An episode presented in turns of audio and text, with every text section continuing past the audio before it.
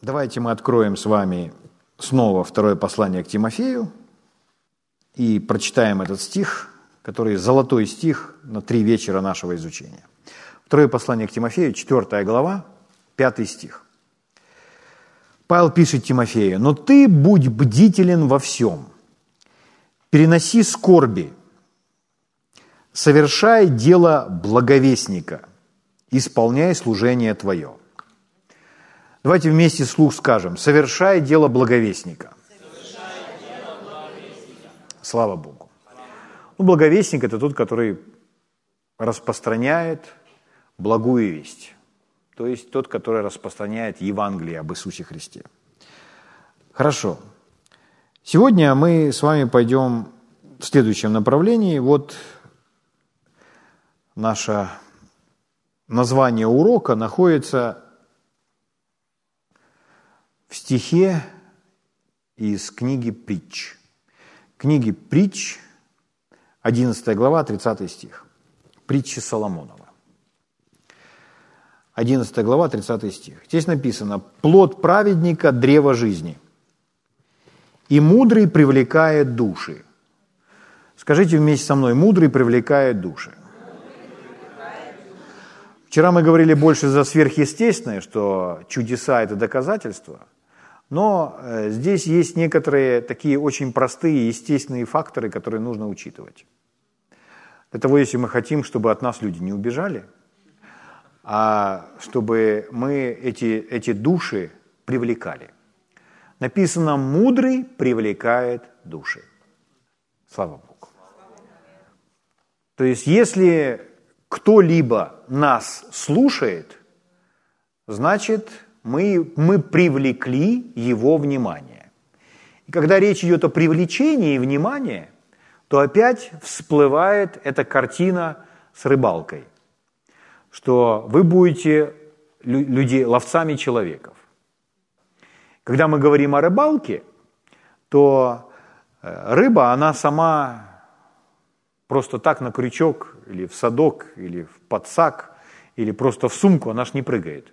Конечно, я видел э, видео, там люди прыгут в период там нереста, и там есть такая рыба, которая так скачет, что они прямо и в лодку там перепрыгивают. Вот. Но это не просто выпрыгивает, чтобы подышать, и попадает в лодку. Я шучу, но не сработало, ладно. Вот. И я, я про то, что для того, чтобы привлечь рыбу, чтобы рыба взяла крючок и заглотнула, нужны какие-то приемы. И рыбаки это знают. И мы можем это все сравнивать. И здесь написано, мудрый привлекает души. То есть мудрый рыбак, он знает, что нужно на карася, что нужно на судака. Аминь. И как, как так вести себя с людьми, чтобы привлекать внимание людей? И если бы меня этому учили в начале моего христианского хождения, то я был бы очень счастлив. Но мне никто не рассказал, э, когда я только спасся, то, что я узнаю ну, позже уже. Вот. Поэтому, ну, чем раньше мы понимаем, как привлекать души, как привлекать людей э, и давать им Евангелие, чтобы не отталкивать их, как помню в Пятидесятнической церкви, там такой, ну, это, это на уровне анекдота, конечно, что все время рассказывали, что, э, в общем, э, ну, зима, темно, то есть Советский Союз, э, собираться, в общем-то, нельзя, и Верующие люди собираются, там, если вот несколько сел в Украине, и они из этих сел, там, там трое верующих, там пять верующих, они все идут в какое-то одно село. И преодолевают там кто-то 5 километров, кто-то 7, кто-то 10. Вот. И один брат такой, он молодой, горячий, и он из одного села в то село, где собрание, отправился и видит попутчик едет на санях, ну, зима. И он говорит, садись, подвезу. И он садится и думает, сейчас я ему поевангелизирую, то есть я ему Евангелие попроповедую. И он говорит этому, который сани ведет, начинает фразу, первая фраза, слушай, это ночь, зима, едут на санях. И он говорит, слушай, ты смерти боишься? Первая фраза. Этот мужичок как дернул за лошадь, тот и слетел в сугроб. И он при, пришел пешком на собрание. Он пришел, он опоздал на собрание, собрание уже там уже несколько часов оно было. И он, и он зашел в это собрание с такими словами. «Я пострадал за Евангелие». Так вот, порой, порой у людей такое представление. Во-первых, он пострадал не за Евангелие, а за свою глупость. И то, что он сделал, судя по реакции этого мужичка, это не привлекает души, а отталкивает. Поэтому, оказывается, чему-то нужно научиться. То есть думает, да, Господь за меня, Он мне поможет. Нет, друзья мои. Здесь нужно, нужна мудрость. Мудрый привлекает души.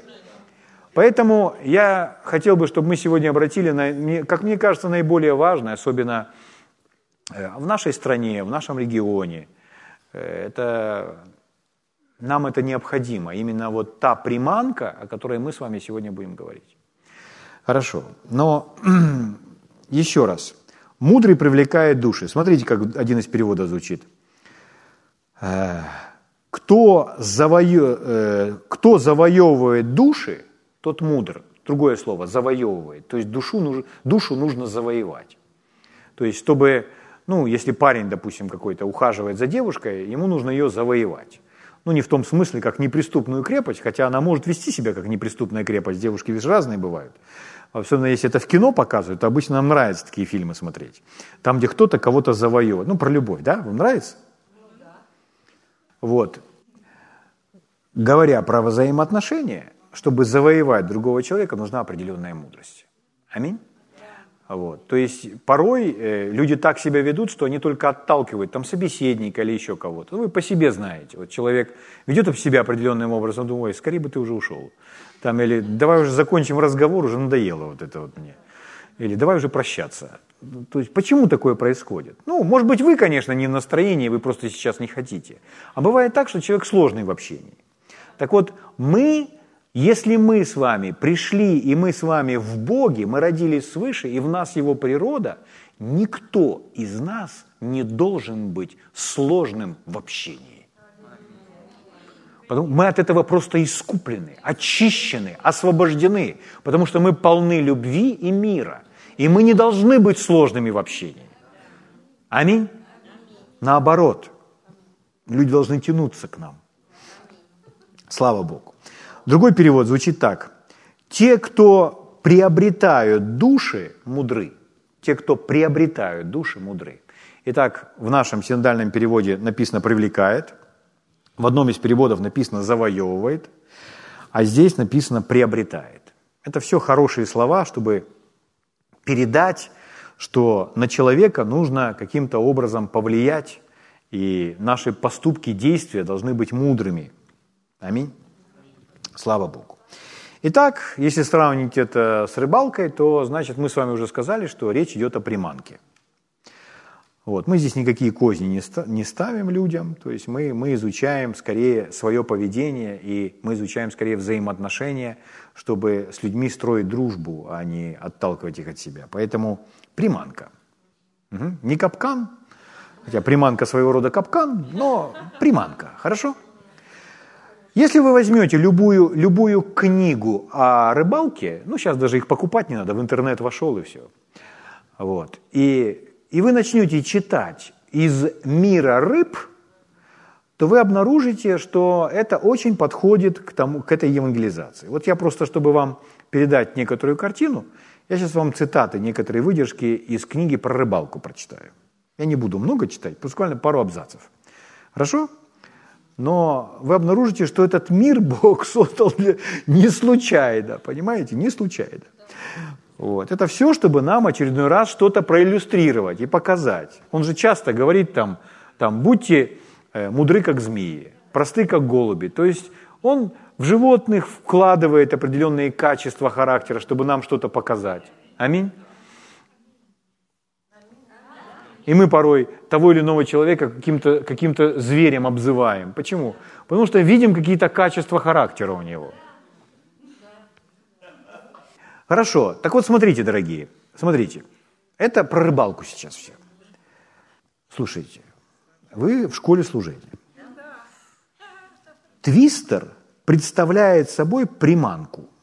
Это такая штучка, в общем, такая сделанная из силикона, там, из чего угодно, разные такие рыбки, разные такие штучки, которые имитируют, э, если ее проводить вот так вот, ну, залезку там на по воде, то она и светится, и моргает, то есть, то есть она максимально привлекает внимание рыбы, особенно хищника. То есть я, например, взял про судаков. То есть, допустим, я судака хочу поймать. Что мне нужно? И вот мне дают. Твистер представляет собой приманку, состоящую из цилиндрического тела и плоского хвоста, который при проводе вибрирует, чем и привлекает хищника. Виброхвост, это другая приманка, внешне похож на мелкую рыбку, да и в работе своими движениями подражает ей. Твистеры и виброхвосты в основном применяются для ловли активного хищника, то есть когда судак голоден. голоден. По пассивному судаку работают другие приманки, которые более эффективны и позволяют, и вот, вот это я для себя подчеркнул в книжке по рыболовству, позволяют спровоцировать нахватку самого апатичного и сытого хищника – то есть судак наелся уже, он есть не хочет, у него такая апатия ко всему. Но есть такие приманки, что он, какой бы он ни был, он все равно ее заглотнет. Так вот, спровоцирует нахватку самого апатичного и сытого хищника. Это различные черви, слаги и раки. И так далее. Если говорить, допустим, за ловлю сетями, это если говорить, допустим, за ловлю на спиннинг, на крючок – но мы там видим, что Иисус там сетями рыбу ловил. Если ловить рыбу сетями, то, допустим, для реки есть такой вариант, что просто забрасывают сеть, и это начинающим рыбакам такое предлагают. Забрасывают сеть определенную такую небольшую, и она ложится на дно. А потом туда бросают разную приманку, прикормку. И прикормку, например, если нас интересует карась, то для карася нужна особая прикормка, потому что карась любит, допустим, определенные ингредиенты. Так вот, карась рыба, специфи... карась рыба специфичная. Фамилия такая. Он очень, он очень редко бывает голодным, и поймать его довольно сложно. Поэтому нужно запастись правильно приготовленной прикормкой, правильно подобранные ингредиенты для прикормки позволяют привлечь карася и обеспечат хороший улов. Карась любит пахучие вещества, но добавлять их нужно осторожно, буквально на пару капель. Кроме этого, нельзя применять множество разных ароматизаторов. Такая смесь запахов отпуга, отпугивает рыбу от прикормки и от наживки – Лучшая прикормка для карася должна истощ... источать едва уловимый аромат. Вдобавок у него также существуют свои предпочтения. Это про карася мы все читаем. Свои предпочтения ароматов. В зависимости от сезона. К примеру, летом лучше идет ванилин, осенью чеснок, а в зимнюю порму под, подкормку вообще не рекомендуется ароматизировать. Помимо этого надо учитывать, что запах табака, средств от комаров – на приманке заметно уменьшает улов. Почему я это все читаю? Потому что посмотрите, сколько разных зависимостей, даже с той же самой рыбой. Человек гораздо более сложное существо. И для того, чтобы он начал слушать, для, того, чтобы он внимал, тоже нужен подход. И в Слове Божьем этот подход есть.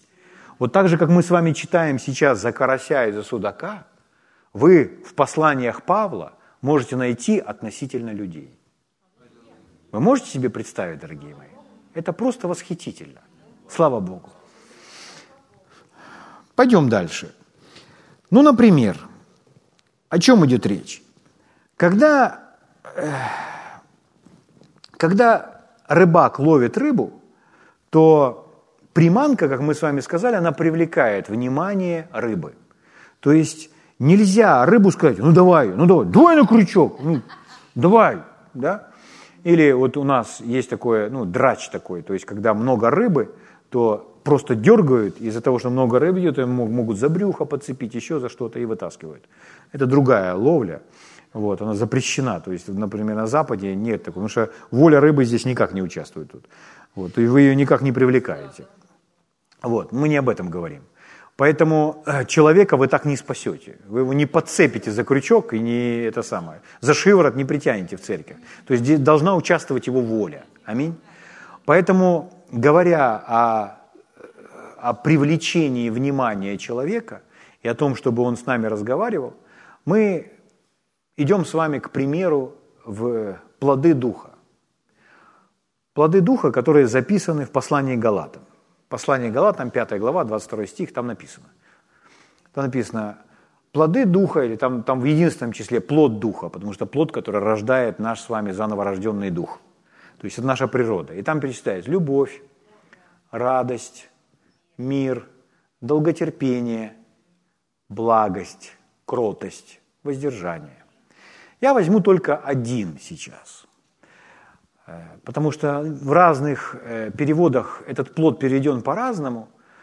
Вот там какой получается? Любовь, радость, мир, долготерпение, благость. Это получается пятый. У нас по списку пятый. Да? Вот слово «благость». В других переводах Библии это слово переведено немножко иначе. И, ну, если вообще дословно, то значит «благой» это значит добрый. То есть благость – это значит доброта. То есть вы добрый человек. Добротой вы привлечете людей к себе. Доб- ваша доброта – это ваша приманка. Потому что люди кругом, они злые. Они в стрессе, они расстроенные. А доброта это качество, свойственное Богу и свойственное нашей природе. Конечно, если мы поступаем по плоти, то мы даже рожденные свыше, мы не будем добрыми. Но если мы хотим привлечь людей, нам нужно быть добрым. Нам нужно быть добрым даже со злыми. Как Бог. Аминь. В этом, конечно, нужна тренировка, нужно потренироваться. Нужно, чтобы, чтобы внутренность вышла наружу, а не плоть взяла верх над нами. Потому что мы будем много раз в жизни искушаемы ими не быть добрыми. Но я хочу для нас сегодня сосредоточиться на, на этом. То есть, если мы добрые люди, и мы думаем об этом человеке, вспомните того, который сразу начал с, с «ты смерти боишься», то есть, если, если бы он был добрый, и он думал о том человеке, он бы не сказал эти слова.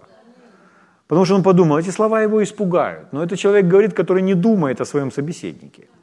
Вот. Добрый думает о собеседнике. Аминь.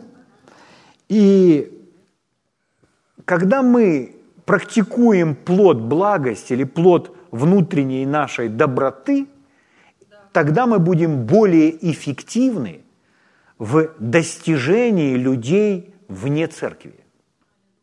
Потому что с этой добротой люди могут встретиться, с этой божественной добротой, только через рожденных свыше людей. В мире этой доброты нет. Эта доброта есть у нас. Порой и в нас она очень глубоко зарыта, и нужно не, некоторых откапывать. Но мы должны это исправить. Аминь. Нужно, чтобы она вышла наружу, эта доброта. Слава Богу. Спасибо, Господь.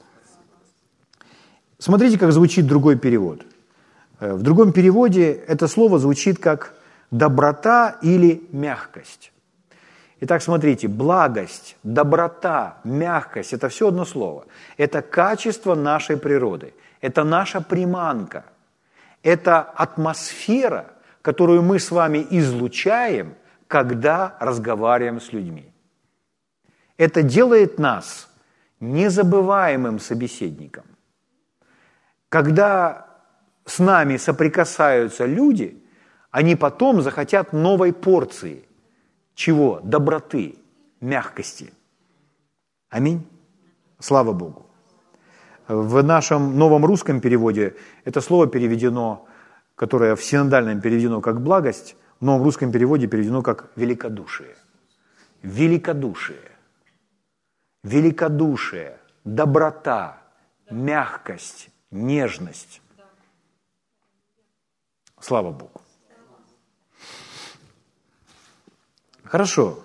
Вы знаете утверждение ссоры. Ссоры. Ссоры, когда люди ссорятся. То есть, если вы выбираете быть добрым, если вы выбираете мягким быть, вы будете гасить все ссоры. Вы не будете с человеком ссориться, и вы не будете с человеком спорить. Аминь? Спорить и доказывать свою правоту нет никакого смысла. Мы сейчас в этом убедимся. Но всевозможные ссоры и разногласия из-за плоти, когда человеку сложно быть добрым по отношению к своему собеседнику, сложно быть мягким, так вот это проявление или проявленное присутствие врага, проявленное присутствие дьявола. Любовь, мир, доброта – это проявление Божьего присутствия. Вы знаете, что мы на земле можем переживать присутствие небес. То, что мы будем переживать на небесах, та атмосфера, она доступна нам здесь, на земле. И когда мы попадем на небеса, у нас эта атмосфера, она не будет новой. Она просто будет во столько-то крат там выше и больше нами переживаться. Но мы будем говорить, вот, вот она, эта любовь. Вот этот мир, вот эта атмосфера любви, принятия, доброты, нежности, уважения, чести. Аминь. Что небо делает небом? Атмосфера любви. Аминь. Слава Богу. И написано, совершенная любовь, она изгоняет страх. Потому что в страхе есть мучение. Что ад делает адом? Не огонь, а прежде всего атмосфера, которая там. Там нет любви. То есть там страх. Поэтому человек, он может из-за этой атмосферы, например, из-за ссор, переживать атмосферу ада уже здесь, на земле.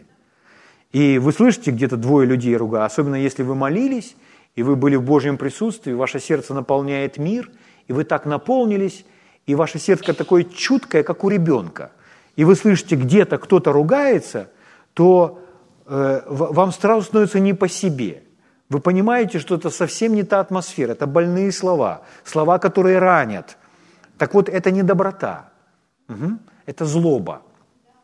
Когда люди хотят доказать свою правоту, когда люди хотят отстоять свою точку зрения и начинают спориться, спорить, это не наш путь. Наш путь – это быть добрым, быть уступчивым. Это не значит, что мы со всеми во всем соглашаемся. Нет. То есть человек может говорить нам совершенно вещи, с которыми мы полностью не согласны. Но мы должны оставаться добрыми. Это значит слушать, это значит улыбаться и говорить, я не согласен. Аминь. То есть доброта, она такая. То есть мы не должны из-за этого нервничать и говорить, вот я так считаю и так далее. Так мы людей не завоюем.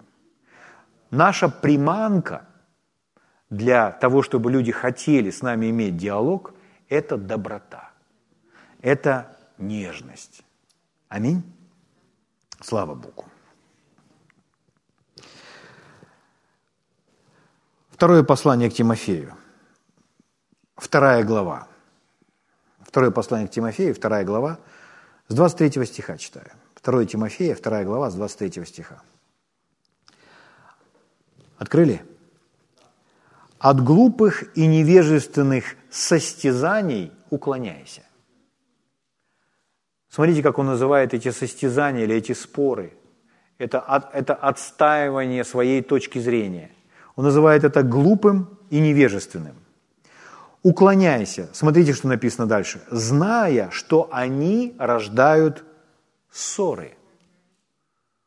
То есть, если хочешь, чтобы родил, родились ссоры, то не нужно состязаться, не нужно никому ничего доказывать. Нужно учиться уступать. И человек сказал, он сказал, ну ты же с этим согласен? Он говорит, нет, я с этим не согласен, но я очень уважаю твою точку зрения. Человек, не, человек в нас не должен видеть, что мы хотим ему навязать свою точку зрения. Даже если он в корне не прав. Но чтобы быть принятым, нужно оставаться добрым. Иногда это кажется, ну если я буду таким мягким, если я буду таким нежным и таким добрым, то он точно меня не будет слушать. Нет. Подумайте, как ведет себя Бог. То есть там, где манипуляции, там, где давление, там, где крик, это не Святой Дух. Святой Дух так себя не действует, так себя не ведет. Там плоть, как правило. Но Дух Святой, что Он делает? Он нежен, Он влечет, Он побуждает, Он нежно подталкивает. У него другой характер, другая природа. Поэтому если мы хотим, чтобы Дух Святой действовал через нас, у нас должны быть именно эти качества. И сегодня мы говорим только об одном – доброта. Аминь? Слава Богу. От глупых и невежественных состязаний уклоняйся, зная, что они рождают ссоры. Рабу же Господа, рабу же Господа. Кенин, когда приводил это место Писания, он слово «Господа» еще в скобках написал «рабу же любви». Рабу любви, потому что Господь есть любовь. Рабу любви не должно ссориться, но быть приветливым ко всем. Как может он написать «быть приветливым ко всем»? А это значит покрыть всех любовью.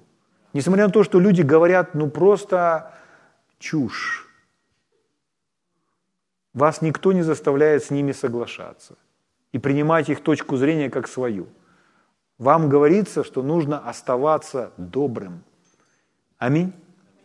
Вот о чем идет речь.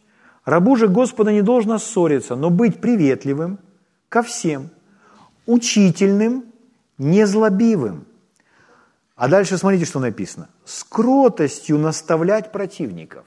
То есть это противящийся человек, а мы наставляем его с кротостью.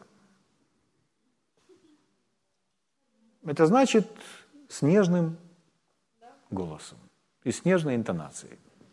Аминь. Чтобы он осознавал, что мы любим его, а не хотим убить.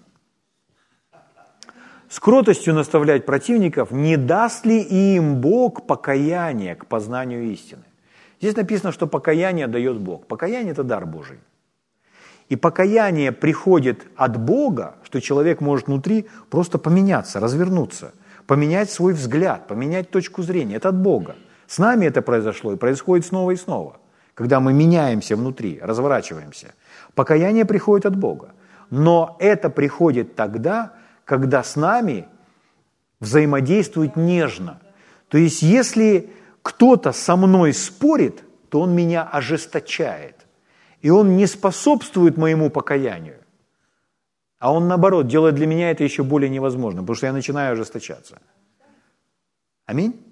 Поэтому если мы не хотим, чтобы этот человек ожесточался, нужно не ожесточать его сердце, а наоборот смягчать. Аминь. Чтобы Бог дал ему покаяние. Не даст ли им Бог покаяние к познанию истины, чтобы они освободились от сети дьявола? То есть этот человек находится в дьявольской сети, а мы хотим его в Божьей сетью поймать для Божьего Царства. Аминь который уловил его в свою волю. Здесь написано, что дьявол тоже рыбак, просто он использует манипуляции для того, чтобы ловить и навязывать убеждения людям.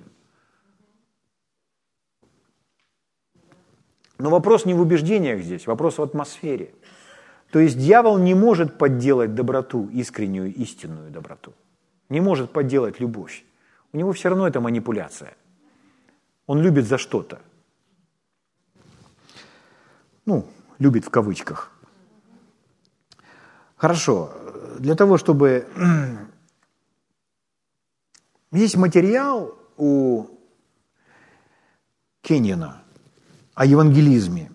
И я кусочек здесь сделал на русском языке. Мне просто очень нравится. Я мог бы это вам пересказать своими словами, но я предпочел бы прочитать. Хорошо?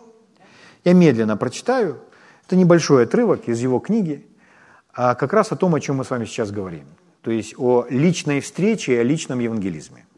Как э, делиться с человеком Евангелием и как э, сделать так, чтобы этот человек был расположен, а не убегал от нас. Как ловцы людей, нанятые Иисусом Христом, мы должны выполнять свою работу в духе, который будет отражать отношение Христа к миру – Христос является главой могущественной организации, занимающейся выводом людей из-под владычества сатаны и их переходом в царство любви и вечной жизни.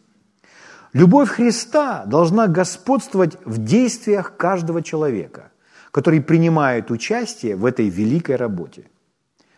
От выдающегося христианского лидера до незаметного, тихого, работающего мирянина. Ни при каких обстоятельствах мы не должны быть вовлечены в спор, поскольку так ничего не сможем достигнуть. Вы обнаружите, что очень трудно выиграть спор и завоевать душу одновременно. Очень важно, чтобы вы помнили об этом, так как многие драгоценные души приткнулись из-за какого-то неразумного человека, который просто не смог контролировать свой язык. Некоторые неспасенные люди попытаются вовлечь вас в острую дискуссию, чтобы они могли похвастаться своими знаниями в области науки или эволюции или какого-либо другого предмета. Избегайте таких бесполезных дискуссий, поскольку ваша цель не рассуждать с людьми относительно личных мнений, а донести до них послание Божьего Слова. Вы посланник. Вам не нужно спорить с людьми о послании, но ваша обязанность доставить его им. Притче 15.1 написано, кроткий или мягкий ответ отвращает гнев, а оскорбительное слово возбуждает ярость. Не будьте побеждены ситуацией, какой бы трудной она ни была. Если человек, с которым вы разговариваете, оказался довольно резким, невежливым, невоспитанным, то нет более действенного и лучшего способа ответить и остаться хозяином ситуации, как сохранить нежный и любящий дух. Всегда старайтесь говорить правильно, слово, всегда старайтесь говорить правильное слово в правильное время. разговор должен позитивно подходить, соответствовать ситуации. Будьте спокойны в своей речи. Никогда не становитесь возбужденными – взволнованными или спорящими. На собрании, которое проводил один молодой христианин, работник, э, один молодой христианский работник, присутствовал ученик или студент средней школы, который был не спасен и полон скептицизма. Встреча носила такой характер, что было неуместно задавать вопросы, но этот студент постоянно это делал. Его очень раздражающая манера могла легко привести к спору. Несмотря на ситуацию, молодой работник, молодой христианский работник сохранял спокойствие. Отвечал на его вопросы в меру своих возможностей, но отказывался спорить. Там были другие неспасенные люди, которые были впечатлены этим. Если бы состоялась горячая дискуссия, это значительно бы уменьшило его шансы привести их ко Христу. Но после вечером этот студент и сам принял Христа, потому что его завоевала атмосфера. То есть э, нашим острым проницательным умом и тем, что мы много знаем, мы никого не завоюем. Не, не, не это наша приманка. А что наша приманка? Характер, наша новая природа. Аминь. Слава Богу. Аллилуйя. Давайте посмотрим на пример апостола Павла. Книга Деяния, 17 глава, 16 стиха начну читать. Книга Деяния, 17 глава. Я, наверное, вам прочитаю из другого перевода. Просто чтобы эта история ну, как-то по-другому у нас прозвучала, чтобы вы как будто посмотрели на нее. Новый русский перевод я возьму – он очень похож на наш, поэтому можете просто меня послушать. Можете следить по своему синодальному или тоже открыть новый русский перевод. Итак, книга Деяния, 17 глава. Это апостол Павел, и смотрите в контексте, что здесь происходит. 16 стиха. Павел в ожидании своих спутников ходил по Афинам, и его возмущало огромное количество идолов в этом городе возмущало, то есть, когда мы видим, что город полон идолов, и что здесь люди поклоняются лжебогам, это может начать раздражать, злить, можно начать нервничать, Можно плюнуть и сказать, это вообще я уеду из этого города. То есть можно таким образом себя вести. Но Павел здесь для того, чтобы этих людей спасти. Он знает, он сильный человек. И он э, в данном случае не руководствуется плотью, а руководствуется тем, что он ведом Богом. Аминь. 17 стих. Он беседовал в синагоге с иудеями и чтущими Бога греками. Каждый день он говорил со случайными встречными на площади. Каждый день, встречаясь на площади со случайными людьми, он разговаривал. В беседу с ним вступали и некоторые философы, принадлежавшие к школам эпикурейцев и стоиков. Одни спрашивали, и что этот пустомеля хочет сказать? То есть эти люди не были вежливыми с ним. Другие говорили, он, кажется, возвещает о чужеземных богах, потому что Павел возвещал радостную весть об Иисусе и воскресении. Павла привели на городской совет, Ариапак, и попросили, расскажи нам, что это за новое учение, которое ты проповедуешь? Ты говоришь о чем-то странном. Нам хотелось бы знать, что все это значит. Наилучшим времяпровождением для афинян и живущих там иностранцев было говорить или слушать что-нибудь новое. Ну, то есть люди нравятся, сели, кофеек пьет и болтать там сидеть. Философствовать. 22 стих. «И Павел, встав посреди Ариапага, сказал». И вот смотрите. Вначале мы увидели эту обстановку, эту картину – и говорить сложно. То есть люди относятся очень скептически. И Павлу нужно быть мудрым, чтобы эти люди начали слушать, и чтобы сохранить их внимание спустя 20 минут или 30 минут. Аминь. И вот смотрите, что делает Павел. Павел остается добрым, вежливым, внимательным. Он их не унижает. Он не говорит, что они в глубокой тьме. А смотрите, как мудро он подходит. Итак, Павел встал и говорит, «Афиняне, я по всему вижу, что вы очень религиозны, что вы все в Бога верите». Он начал вообще с того, что сказал, что он ими восхищается. Дальше. «Я ходил вокруг и внимательно осматривал ваши святыни». Он не сказал там идолов, лжебогов, и так далее, ваши святыни. На одном из них, на одном из жертвенников было написано «Неизвестному Богу». Этого неизвестного Бога, которого вы почитаете, даже не зная, кто он такой, я возвещаю вам. Вот такое у него вступление. Это мудрость. Аминь. Дальше он о нем говорит следующее. Бог, сотворивший мир и все, что в нем, является Господом неба и земли. Он не живет в храмах, построенных руками людей, и не нуждается в том, чтобы люди служили Ему своими руками, как будто Ему чего-то не хватает. Ведь Он сам дает всем людям жизнь, дыхание и все остальное.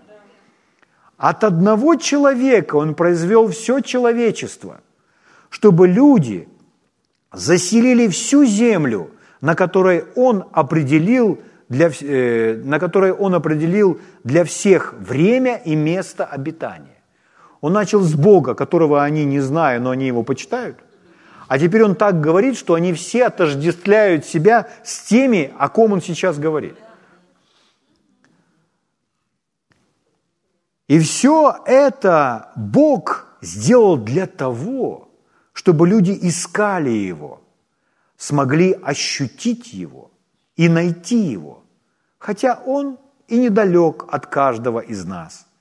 Ведь в Нем мы живем, движемся и существуем.